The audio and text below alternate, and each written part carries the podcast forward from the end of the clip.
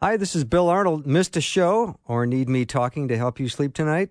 I have several solutions to that situation. Here are the podcasts from the show. You are the best for listening and supporting Faith Radio.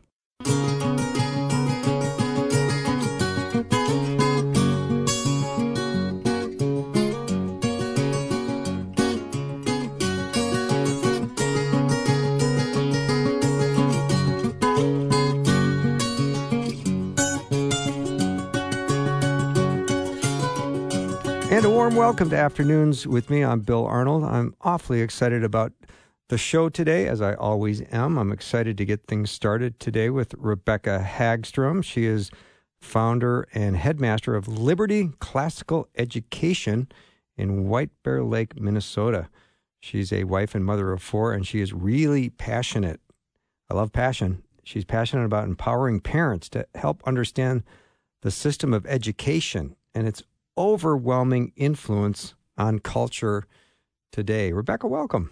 Thank you so much for having me. I'm really happy to be here. It's really it's a fascinating topic and I know everyone's interested. So maybe we can start a little bit about how you ended up being the founder of a school. Yeah, Come on. Sure.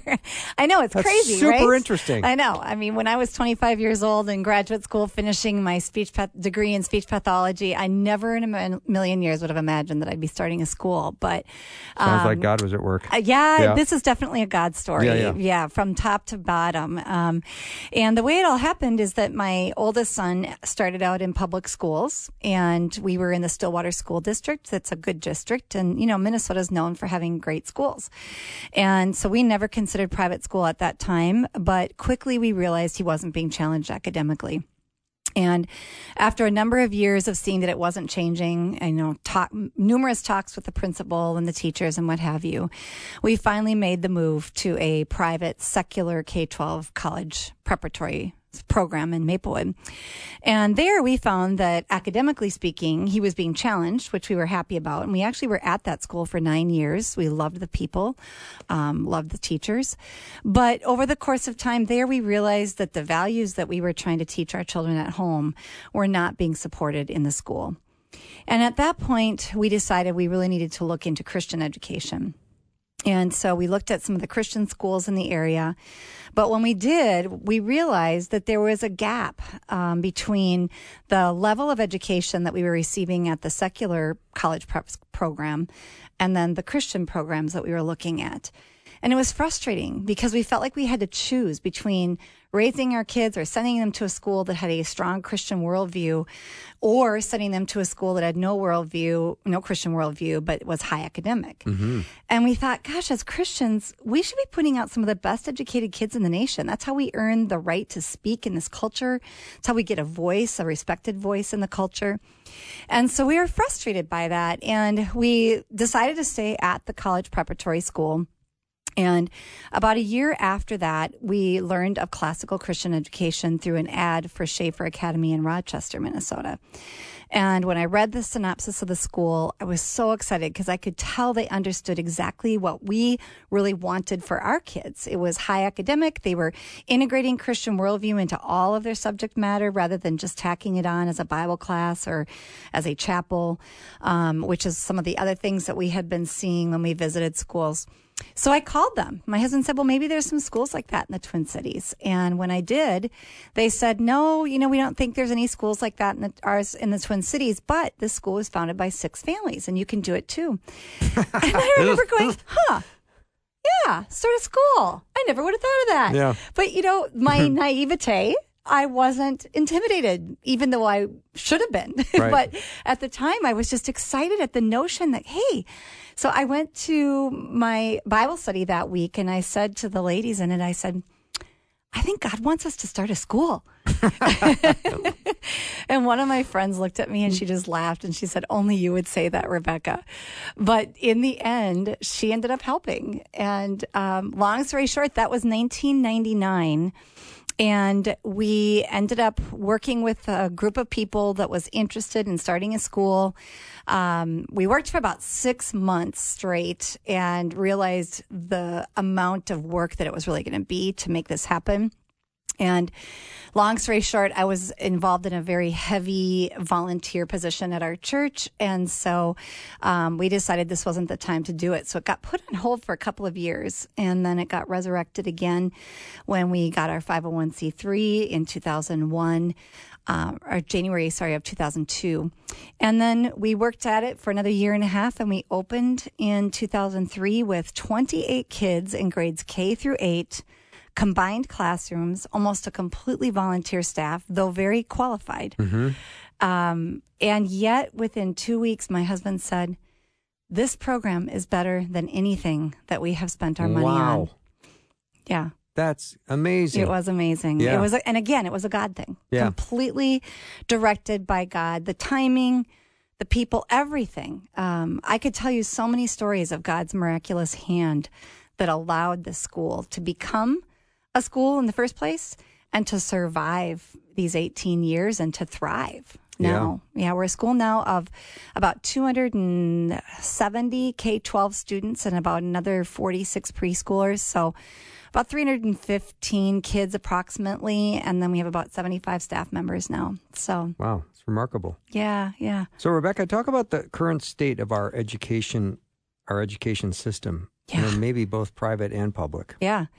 Well, you know, and I can I can kind of put a dividing line between some of the Christian schools and then the secular schools, of course. But what I do see pretty commonly between both the public education system and the secular private schools is that they have really leaned heavily towards what we're now learning is called critical race theory. And this has been going on for a number of years, um, but it's really culminating now. And I think it's really interesting to note that this isn't just something we're seeing in a couple of schools. This is something we're seeing nationwide. And I think for the first time in my my adult life anyway, people of all walks of life are realizing that K-12 education is critically important because we're now seeing the results of kids who have been educated really in this manner for quite a while. If you look back at our history curriculum or social studies curriculum, it has been weak on American history, on um, prioritizing what this country was founded upon, the values that were it was founded upon, and instead there's been a lot more emphasis on what our founders were, what they did wrong. You know, they were slave owners, they were this, they were that, rather than focusing on the good and recognizing that they were coming in an era that unfortunately that was an acceptable practice. But eventually the U.S. did wise up and get rid of that. So sadly, what's happened is that focus on trying to stamp out racism, which while it's a worthy goal, um, it's been done at the expense of teaching what's been good about our nation. And so now we're at this place where it's really a critical time in our nation's history. And I think not just Christians, but I think Americans of all stripes are starting to realize we have to start paying attention to what's happening in our K 12 schools because this is where we set the foundation for citizenship later. Um, for what our kids are going to become when they're adults. They are the future of this nation. And so we have to be taking the educational element of what they're learning seriously. Um, so I'm concerned about where things are right now, but I'm actually really hopeful because I do think that people are starting to wake up to to stop and think, hmm, we really need to reevaluate what our kids are learning. hmm Give us an, um, a 30,000 foot view of a classical education. Yeah. It's math, science, uh, writing, reading, communicating, uh, learning how to think logically, Mhm. um, maybe even learning Latin, huh? yeah, yeah. It's, we we teach I took Latin. four. I took four years of Latin. you could yeah. you did in oh college? yeah, In no, co- no, in high school. In high school, yeah, I've what never, high school I've did you go been, to that I've you never could been take able Latin? to use it though because I've never been to Latin America. So Yeah, yeah. Well, but you use it because 65% of the English language is based in Latin. I know Did you you can't know believe how many words pop up. You go, Right. I know this word. Right. Yeah, So yeah. you are using it. You're oh, I just am not using it, yeah, using it yeah. in the way that it yeah, was and our kids even learning to write nowadays. Do Yeah. they learn cursive language? How to write with cursive no. uh, yeah, handwriting? Cursive is so important, and that's been wiped out too. Why? So because oh well Because because on the big tech big tech has made a huge inroad on education, and um, while we see education as, or while I see technology as a really important tool for adults when we're in the work world, um, it is not the ideal way to learn. And we're learning that exactly now because we're seeing so many kids having to try to learn online and we're seeing that it's not going very yeah. well.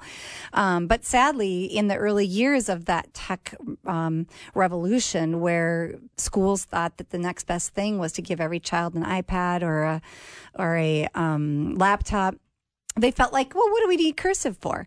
But what they've realized, or what they've forgotten, and hopefully they begin to realize, is that cursive writing is a really complex task. And so it's very good for brain development. Yeah, tell that to Steve Jobs. Yeah, exactly. You know? Well, he's had a lot of influence. Well, I mean, he, you know? he was into calligraphy. Oh, I didn't know that. Oh, yeah. Yeah, that really? was that was his specialty was calligraphy. Interesting. So talk I, about a well developed brain when it comes to yes, understanding yes. Um, beauty and form and shape and I did everything. not know that. That does yeah, well, something to every day on the afternoon. well, this is show. good. This so is you know. good. Yeah. yeah, you're the educator, and I'm teaching you. What's yeah, there scenario? we go. There we. Go. I was just thinking. Well, Steve Jobs is one of the people that pushed those laptops into those lower school and middle school and no, upper school no. classrooms. He was kind of a, a dropout that yeah. did calligraphy. Yeah, yeah. Well, that's yeah. good. That's probably why he was able to invent, right? Yeah. so yeah, a classical education. You asked me to kind of give that thirty foot. You you did that well on your own in a in a sense, but um, I what I do want our listeners to know that is is that this is the way people were educated for centuries. It dates all the way back to Greco-Roman times, and I think my parents they are 94, and my dad sadly passed away at 95 two years ago.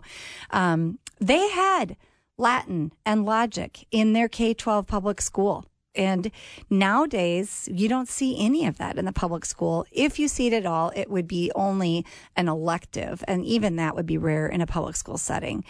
Um, instead, what has transformed is it's gone much more um, towards kind of a career type development um, plan for education. And frankly, a social transformation. You know, education has been used by progressives really for the last 50 years or more to try to transform our culture. And slowly but surely, it's kind of like the frog in the, in the pot. I don't think culture has really understood how K 12 education has been used to really shift the way we think. But education, then, if you want people to learn how to think, you need to give them that full um, broad type of education where you're going to do all the liberal arts. We know that math and music connect, and mm-hmm. physical education connects with learning. Um, we know that if we don't explicitly teach logic, how in the world are the kids going to learn what a logical argument is? Of course. Um, if we don't teach cursive writing, as I said earlier, how do we expect the kids to really understand how to put together thoughts? Because when you just do it on the computer, you don't really learn how to connect your thoughts nicely. Right. So writing is improved um, through cursive writing, but all that to say, in a classical education, the way it works is in the lower school, um, we focus on the grammar stage. And then the middle school is the logic stage, and then the upper school is the rhetoric stage.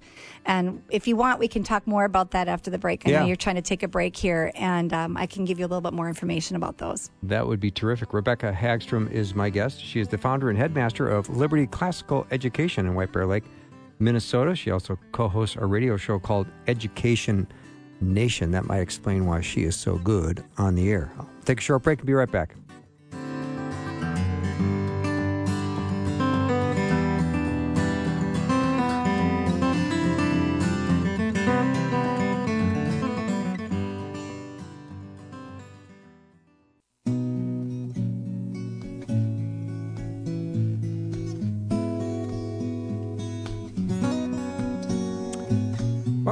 Show. So glad to be talking to Rebekah Hagstrom. She's the founder and headmaster of Liberty Classical Academy. I got so excited about classical education.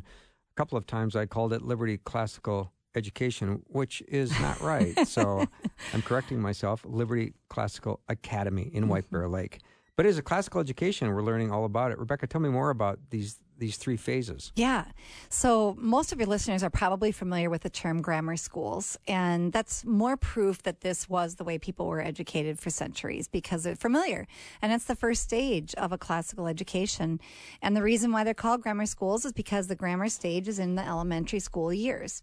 And there that is marked by kids who are developmentally speaking, they're like sponges. They can memorize oh, information oh, very, very easily. Yeah right? I mean, and for people who are parents on on in your listenership, they are going to be able to relate, relate to the fact that if you read your child a book a few times, pretty soon your child can read that book to you, even if they don't know how to read yet, because they've basically memorized the book. and um, right. same with parts from a movie and yeah. what have you. And and you know, um, a lot of uh, advertisers use the classical method at the grammar stage. You know, jingles and songs on ads and TV, um, repetition. Those are all things that are part of the grammar stage.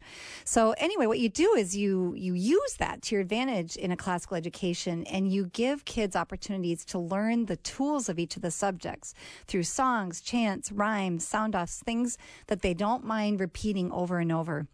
And in fact, they love it and they don't even really realize they're learning. And while, of course, there's still some sit down time where they're, you know, learning to write sentences and they're doing math problems and what have you, a lot of what they're doing in the lower school years is movement up and they're up and they're, they've got actions to those songs and chants and rhymes. So once you provide that foundation for the kids, then at the logic stage, the kids are developmentally speaking becoming much more curious and inquisitive. They want to know how, they want to know why. So that's where we introduce formal research and the kids in sixth grade grade write their first research paper, and they write another one all the way through 12th grade.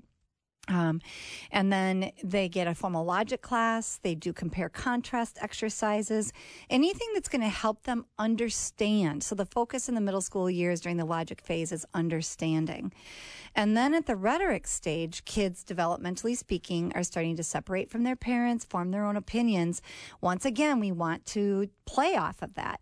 So now, not only do we expect them to know the tools of each subject and understand each subject, now we want them to have to analyze and synthesize the information, form their own opinions, and learn to communicate those opinions succinctly and in a way that is going to um, produce people to be convinced and you know by their and respectfully. And yeah. respect is a huge piece of it's it's true. And that's actually one of the things i love about a classical education especially a classical christian education like what we're doing. Because what we're doing then is we're combining that powerful education where they learn logic they learn rhetoric and they are also then learning what it is to love and respect others mm-hmm. through the christian faith Wow. And so um, by the time these kids graduate, they write an 18 to 20 page thesis on a controversial topic. They boil it down into a 10 minute speech. They give it publicly in front of a panel of judges. They do a 10 minute defense of their paper and talk about being prepared for life. Wow. These like kids. Practical. It is. Yeah. It is extremely practical and and we even hear from our alumni that it helps them in interviews. It helps I mean people notice the difference because it builds confidence. Our kids are confident and they are respectful. We hear yeah. that and all reading, the time. writing and presenting is what you need to have to succeed in life. Period. Yeah, and no matter what what uh, career you choose. No matter what career. Mm-hmm. Yeah. Yeah. It's pretty powerful. Yeah, it is. So well, if you have this classical education, how are the kids faring in some of the standardized testing? Extremely well. So, one of the things that I do like to share is that we don't use the Minnesota Comprehensive. We've been using a nationally standardized test, the Stanford 10 Achievement Test, which is a well respected national achievement test. We're actually going to be switching to a different one that is also well respected this year.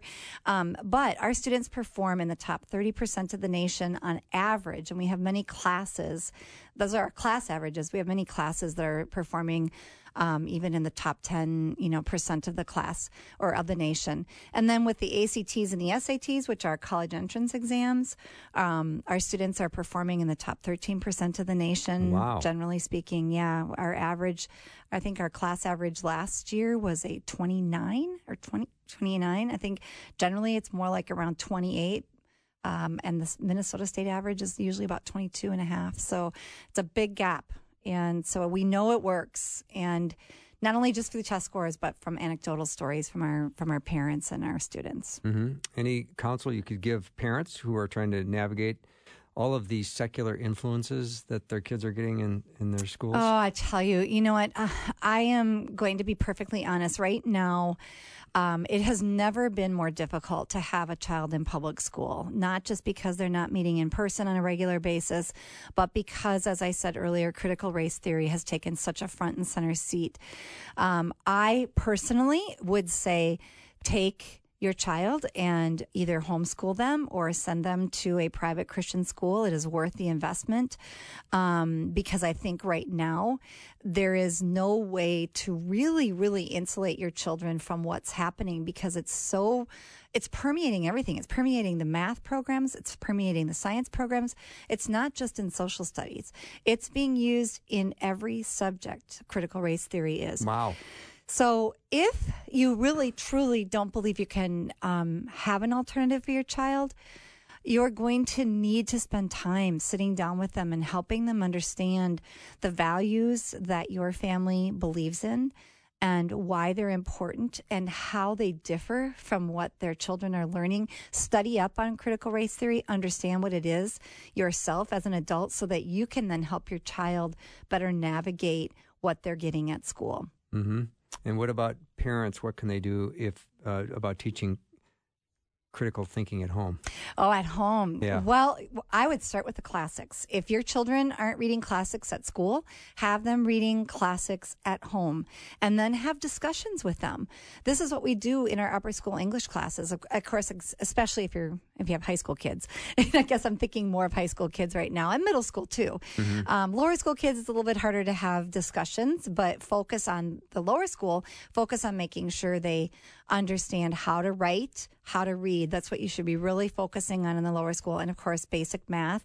Um, if you're not getting that in your own child's lower school, focus on that because then once they've mastered the basics, then you can give them some in depth um, classical books. That we read classic books at Liberty in the middle school and the high school, and they form wonderful fodder for discussion. And then you can bring in as a parent, if you're reading those books with your child, you can discuss, you know, what are what were the goals of this author first and foremost. Fi- find out what the worldview of the author was and then compare that to their characters and how does it come out through their characters how do the characters um, how do they compare to what a Christian worldview would say? Um, so these are the things, it's really just having deep discussions with your kids that's going to form their ability to have the ability to critically think. The other thing that we did as a family is we talked about the current events around our dinner table. We made sure to have dinner together four times a week at least. And we often just sat around the dinner table for sometimes an hour or more afterwards, just talking about what was going on in the culture. How does it compare to what we think should be happening as a Christian family? And so, you, you, you know, as parents, you are the number one influencer, but you have to be intentional about being that number one influencer. So teaching them to analyze what they're seeing uh, in on the social media, in the news, and what's happening in our culture, and comparing that to what does Christ call us to do. Getting them to read great classic literature, literature, and having great discussions. Those would be my bi- biggest recommendations. Well, you, Rebekah, you heard God's call and you answered. Yeah, this well, is tremendous. He gave he gave me the strength to do that, and a very supportive husband, yeah. and a great team around me. It would not have happened without the yeah. great team. Yeah. So just like uh, six couples starting a, a, school, congratulations! Thank 18 you. years now. Thank you very uh, much. It's been Liberty Classical Academy in White Bear Lake, Minnesota. Can I go look at a website? Absolutely. What and is it's really simple libertyclassicalacademy.org. That makes it easy. Yep. Rebekah, thanks so much for being in here doing the show. Thank you Great for to having meet you. me. Rebekah Hagstrom has been my guest, founder and headmaster of Liberty Classical Academy. We'll take a short break and be right back.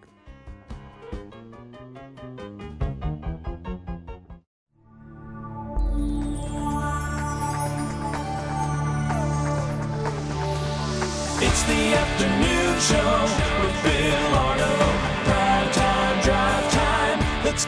started. Jump in your car. Yeah. What's for dinner? It's the afternoon show with Bill Arnold. Studying God's Word is my favorite thing to do, and one of my very favorite teachers is my friend Dr. Greg Headington, back with us, studying the book of John. Greg, welcome back. Thanks. Great to be here. I think we're jumping in all the way up to chapter six, I believe. That's right. We're beginning chapter six. Let's get started. All right. Well, welcome to now the 11th lesson in our study of the Gospel of John as we look at the sixth chapter of John. Our title for this lesson is The Bread of Life, and the central idea is closeness to Christ means fullness of life. In chapter 6, we see Jesus performing two major miracles, one public and one only for his apostles' benefit. And Jesus has continued the same strategy throughout the first 11 chapters, in which he performs a miracle, and then, if it's a public miracle, he gives a message regarding what that miracle reflects about him. So it's a miracle, message, miracle, message strategy, like show and tell, show and tell, because Jesus refuses to let people be simply entertained as if they're passively watching a magician perform. Instead, Jesus explains the bigger meaning behind the miracle that can be assimilated into their lives. So if you're taking notes, Roman number one, the big feed. Thanks to our writer John, who keeps his readers attuned to the major Jewish festivals, we know that one of the three Passover feasts recorded in John is about to occur, and therefore scholars believe that between six months and a year have elapsed since the end of chapter 5 and the beginning of chapter 6. So Jesus' public ministry has been active for at least two years at this point. He goes back to Galilee, his adopted home up north, and as usual, he thousands of people are following him as he continues to perform signs and wonders, which is primarily why he's attracted such enormous crowds. After all, there is just so much excitement that can go on in smaller towns just like smaller towns everywhere. And for the people, this is almost like the circus coming to town. So, to get away from the crowds, Jesus leads his 12 apostles to a solitary place he can give them some deeper and more private teaching. But once again, Jesus sees an immense crowd heading toward him. Now, in case anyone wonders, the feeding of the 5,000 in this chapter is not to be confused with the feeding of the 4,000 listed in, in Matthew and Mark for a number of reasons which we don't have time to go into, but know that they are different miracles. So Jesus turns to Philip and says, Where should we buy bread for all these people to eat? Now, why is Philip singled out? Well, because he's from Bethsaida, which is the closest town. So if anybody knows of any local kosher, kosher deli that might be open at this hour, because it is a Jewish crowd, it would be Philip. It was a test question because our author tells the reader that Jesus already knows what will happen. So Philip does a quick calculation and says, well, eight months of an average salary wouldn't be enough for the people to each have even a small snack. Next, Andrew, whom we will see in the gospel as the convivial people person among the twelve, Andrew tells Jesus he's just met a boy, because he's out there hobnobbing, who is willing to share his lunch of five loaves and two fish. Now, the Greek word used for fish here is opsarion, which means the fish are more like the size of sardines, so they're pretty small. so, since we, as the careful reader of the gospel, are now familiar with the miracle message, miracle message strategy, which Jesus has been using, we can foresee the purpose for this public miracle, right? Jesus is about to perform a miracle, and then he will instruct both the 12 and the crowd with a sermon regarding what the miracle means to them regarding Jesus. So Jesus takes the food in hand, tells the people to sit down on the grass, gives thanks to the Father for the food. Oh, and by the way, the verb thanks in Greek is the word from which we derive our word Eucharist, which means good thanks or good grace, which is why we sometimes call the prayer before a meal grace. Then Jesus feeds the thousands who miraculously all have plenty of food to eat. Now, the example for us is just as the young boy gave the gift he had to share, so we also give the Lord our gifts and talents as a form of worship and see what God does with them, no matter how insignificant we think our gift might be. Jesus then tells the apostles to gather up the leftovers so nothing is lost, and they gather up enough of the loaves to fill 12 baskets. Now, the symbol, number 12, is like the 12 tribes of Israel in the wilderness with Moses, who fed the people manna from God every day. And that symbolism is not lost on these Jewish people who are thinking to themselves, this is a sign. This is a sign that was spoken of by Moses in Deuteronomy. They didn't call it Deuteronomy then, but back in the in the Testament, when he said a great prophet would be sent by God. This is the one. Now, to be sure, this is one high watermark in the popularity of Jesus. No wonder this is the only miracle of Jesus recorded in all four Gospels. I mean, he's just fed 5,000 men, and if you add women and children, it would probably have been between 10 and maybe 15,000 or more people. So the event spreads all over Israel. And scripture says the people wanted to take Jesus by force to make him king. Now, you'd have to think that the apostles are absolutely over the moon with excitement about this. I mean, imagine them having a conversation like this. Okay, Andrew, you're the people person, so if Jesus is king, you could be minister of hospitality. And Peter, we all know how aggressive you are, so you could be head of the military force against Rome. And, but, before they get any further, Jesus tells him, We've got to leave now. You 12 get in the boat, and now because I must be by myself. This could be a dangerous situation. I'll see you later on the other side of the lake. Now, why did Jesus respond like this? Two reasons. First, this was not the right moment according to his father's schedule for this to happen. And second, people would have said they were ready to worship him, but it would have been false worship because the attitude of the crowd is something like, Well, Jesus, we'll follow you and worship you if you can continue to do healings and feeding projects like you just did today. But the bottom line is that it must benefit us. So if you continue multiplying food, good. If you continue to heal people, even better. And if you have plans to overthrow the Romans, best of all. And then we will worship and follow you as King and Messiah.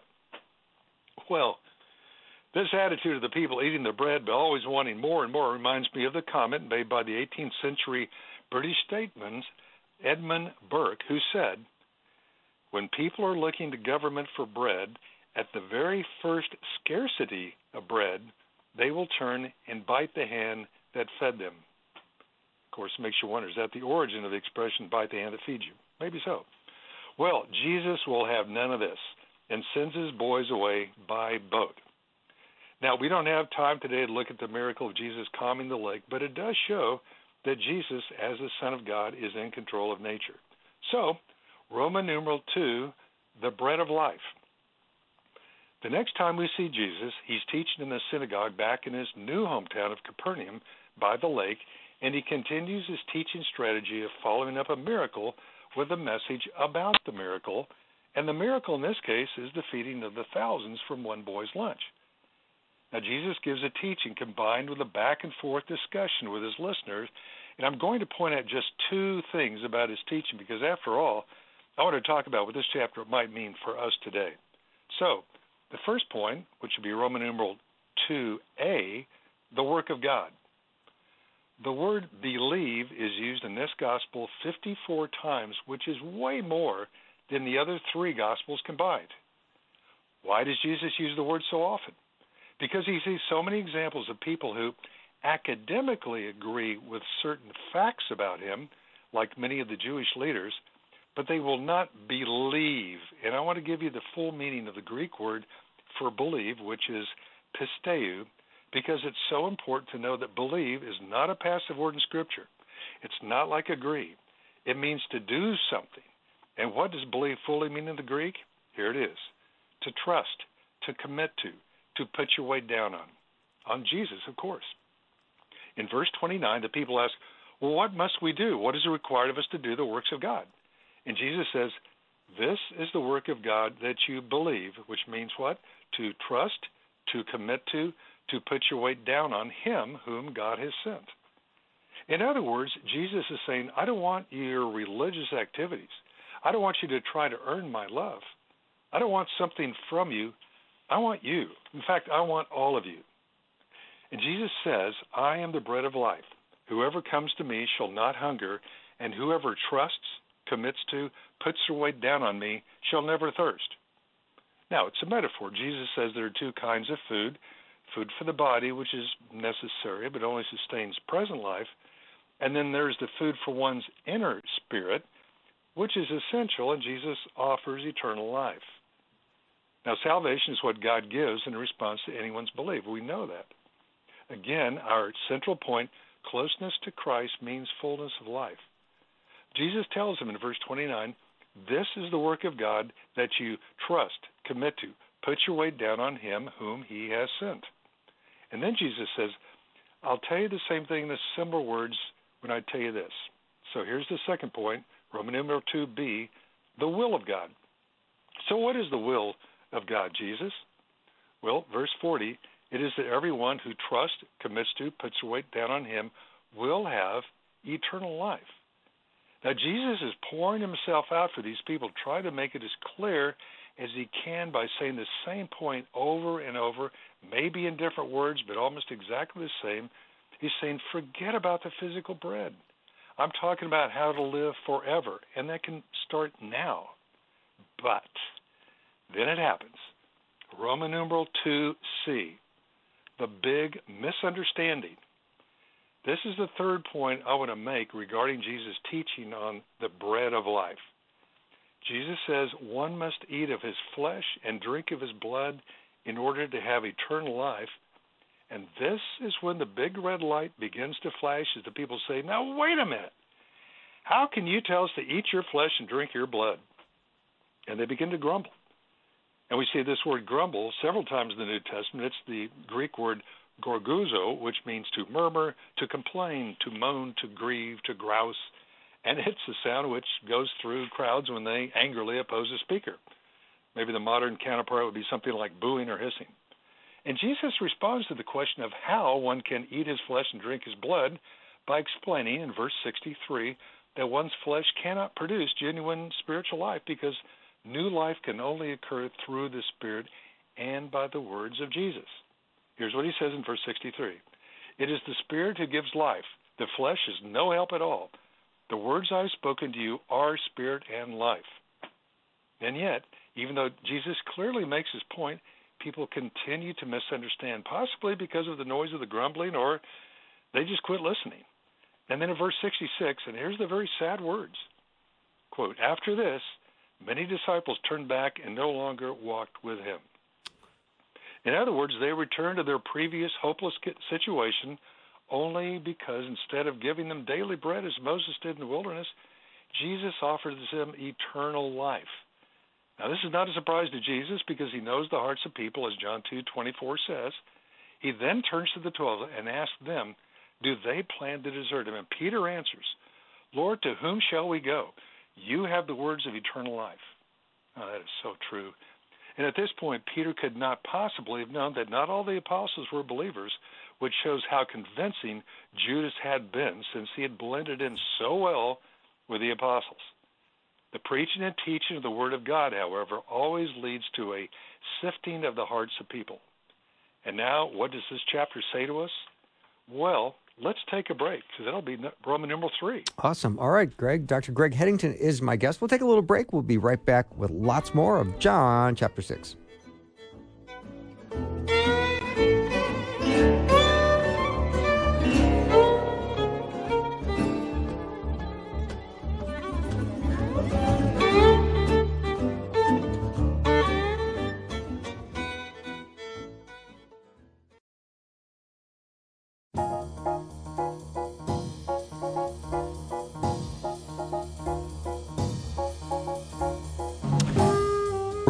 Dr. Greg Headington. We're studying the Word. We're in John chapter six. Loving this, Greg.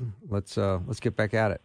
Okay, Bill. This is the application part. Roman numeral three. There's three kinds of disciples, and remember that most congregations have representatives of all three.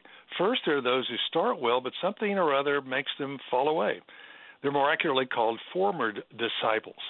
One of their creeds would be seen as believing. Now, some of them say, if I could just see a miracle, then I would believe. For example, after the big feed of the thousands, they say to Jesus, Now what sign will you do now that we may believe? And I'm thinking, wait a minute. These are the same people who had filled up on bread and they came from, from which came from nowhere just the day before, and now they're already asking for another miracle. But another miracle would make no difference in their belief because these are the ones who are constantly looking for the next miracle. Now, in my travels, I've been to Cuba and Central America, and I've seen several miraculous healings, but it did not strengthen my faith because I know we pray in our time, and if God decides to heal somebody, He will do it in His time. I know He heals people, I've seen it, but whether or not He heals does not change the fact that I put my life in His hands. If someone dies, they're still in God's hands. But the point Jesus makes in Scripture is not seen as believing, but rather believing is seen. But for these people, it was all about seeing first. So that's the first group, the former disciples. The second kind of disciple, those are the ones that abide. They remain with Jesus They do not stop believing. They will not lose their salvation because their hearts have been captivated by Jesus. As Peter said in uh, uh, verse 68, Lord, to whom shall we go? You have the words of eternal life, and we have believed and come to know that you are the Holy One of God. Now, friends, we are all sinners. We will never be anything but sinless. I mean, sinful. Clearly, I don't want to get that one mixed up because we are sinful. No. and a disciple of Christ, no, they will never give a Uh, lead a perfect life or even sharing the gospel. We mess up. For instance, I work with a lot of graduate students from China who, for many years in their school system, have learned that the key virtue is excellence. But even the ones who happen to follow Christ in China are sometimes hesitant to share their faith with others unless it's perfectly done, unless it's excellent. Well, the fact is, no one ever has a perfect response to all the all the questions. Sadly, they often hesitate to share Christ with others who, and we know China desperately needs Jesus. But friends, it's not about perfection. It's about progress. It's about attempting to share our faith with others while letting the Holy Spirit complete the work. Because after all, it's the Spirit who does the work. But we don't give up. We just continue to do what the Lord has taught us to do and to and to share as he told us. Now we know Peter was often conflicted with his faith and doing the right thing. He might have been thinking, Lord, okay, look, I've said these good things about you, and you are the Holy One, but Lord, you you are not easy to understand or even obey. We see you chatting one day with a Samaritan woman, and you know we despise those Samaritans. And then you tell people that if they tear down the temple in Jerusalem, you'll rebuild it in three days. And then you another day you violently throw business people out of the temple courts. You talk about the importance of eating your flesh and, and drinking your blood, and now people misunderstand you. Lord, your words are hard, like the baptizers, and yet after looking around, there's no one else I've seen who speaks with such authority or has demonstrated the power of God like you. You have gripped our hearts, and no one has talked about eternal life as you have. So, Lord, there is no reason to look anywhere else. You are the Holy One of God, and we will follow you anywhere. Now, Peter's statement of faith is one of the marks of a true believer, but it has been a process for him like it is for most of us. It takes time before we're able to believe, which means what? To trust, to commit to, to put our weight down on Jesus. And we did not go to heaven on our own intellect because verse 43 says God must draw us to himself. It's a supernatural drawing. In fact, the literal Greek word of the word to draw is to drag along. Sometimes we have to be dragged along by Jesus. And we just work hard, but we do our best. Pray that it's blessed. Jesus takes care of the rest. That's a quote from Keith Green, a musician from the past. Well, no one knows, because it's the supernatural work of the Spirit, how somebody really comes to the Lord. So we never stop sharing the truth with others. As Jesus says in John 15, 16, you did not choose me, but I chose you. And we think, wait a minute, is Jesus saying that some are elected to be his? Well, those who are believers who consider themselves to be in what's called the Reformed tradition of the church would say, every day is election day. You see, it's kind of a little play on the word election because we just had a political election in the U.S. and well, it's a little Calvinistic humor, which is enjoyed by some, but but it's also baffling to other people. So well, the doctrine of both election and free will regarding salvation are mentioned in verse 37. On the one hand, the Father elects, or as Jesus says, the Father gives certain people to the Son that they may believe. Yet, on the other hand, we note Scripture also claims, Whosoever will may come to Jesus. And that's free choice. So both statements are true, but seemingly contradictory. It's an example of a useful word, which is antinomy. A N T I N O M Y. Antinomy is when we read two statements which are both true but seem to contradict each other. Now, we've seen this before in Scripture. So, does God choose us or do we choose God? The only possible answer is yes, even though it's a mystery to our finite minds because we know God is infinite. And we understand there are some things we will not understand this side of eternity. We see these two different ideas of free will and election as two strands that run side by side like two parallel lanes of a in a highway. So we're encouraged when Jesus says in 37, "Whosoever comes to me, I'll never refuse." Okay, the third kind of disciple. These are the false disciples who never fully commit. They will not give up control of their lives to Jesus, and they're very difficult to spot because They use the correct words and they like to hang out with believers because they, quote, appreciate the truth, but they do not appropriate the truth. It's just academic to them. They are conf- confusing for Christ's followers because in Jesus' time, they're around Jesus and 12 all the time to enjoy the miracles. And they're confusing to us because they hang around believers because believers are usually nice people. Now, one of the obvious best examples of false discipleship was Judas Iscariot, which we know later betray Jesus. By the way, Iscariot means man from Kerioth, which is an area south of Judah. So one of the things that is outwardly different about Judas from the other disciples is he has a different kind of an accent. But otherwise, they can't tell. The false disciple will learn, hopefully, that he or she cannot stand with one foot on what they think is self preservation, while the other foot stands close to the truth of Christ. Jesus does not give us the option to embrace both worlds. Or, as a great man once said, aim at heaven and you will get earth thrown in. Aim at earth and you will get neither. That man was C.S. Lewis. Now, in conclusion, there are former and false prophet, uh, excuse me, disciples in most congregations. Jesus tells us this in Matthew 7 1. He says, Do not judge lest you be judged. Now, that verse is often misunderstood because Scripture tells us we are to discern when others are telling us to go the wrong way. But the Greek word for judge, which Jesus uses, means literally to say the last word. In other words, we cannot write the last page of anyone's life as if we know how they're going to turn out. We do not know what God is going to ultimately do in anyone's life, even though for them it may be two outs, two strikes, the bottom of the ninth. And this chapter challenges us to renew our commitment to Christ every day because we do not naturally drift toward holiness. Instead, we, we naturally drift toward compromise with the world around us. Therefore, daily we search our hearts to choose whom we will serve, to be certain that we are the kind of disciple who's captivated by the Lord and we hold on to his truth. And again, that is a work of the Holy Spirit. And as our central idea for this lesson states, closeness to Christ means fullness of life.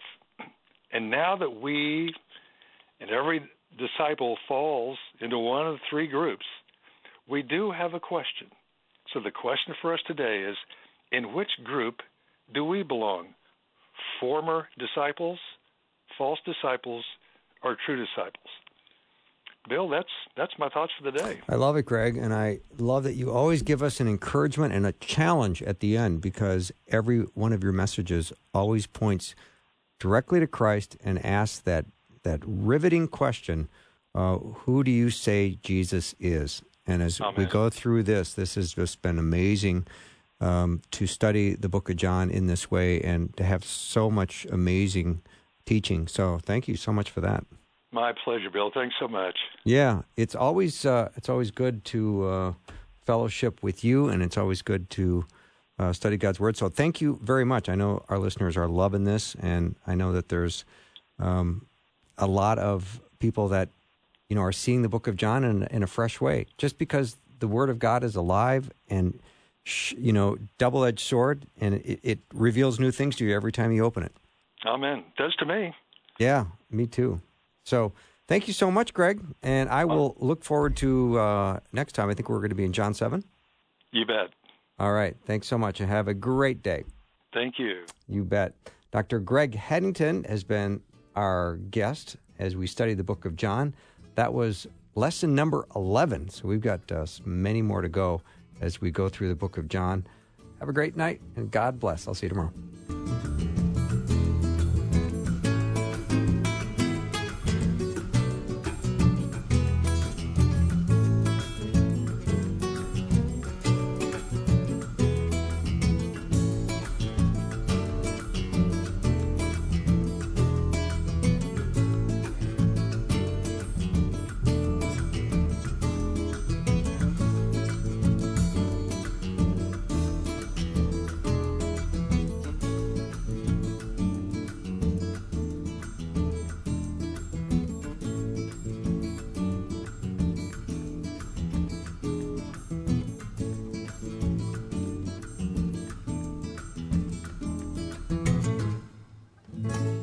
Thanks for listening. Programming like this is made available through your support. Information available at myfaithradio.com.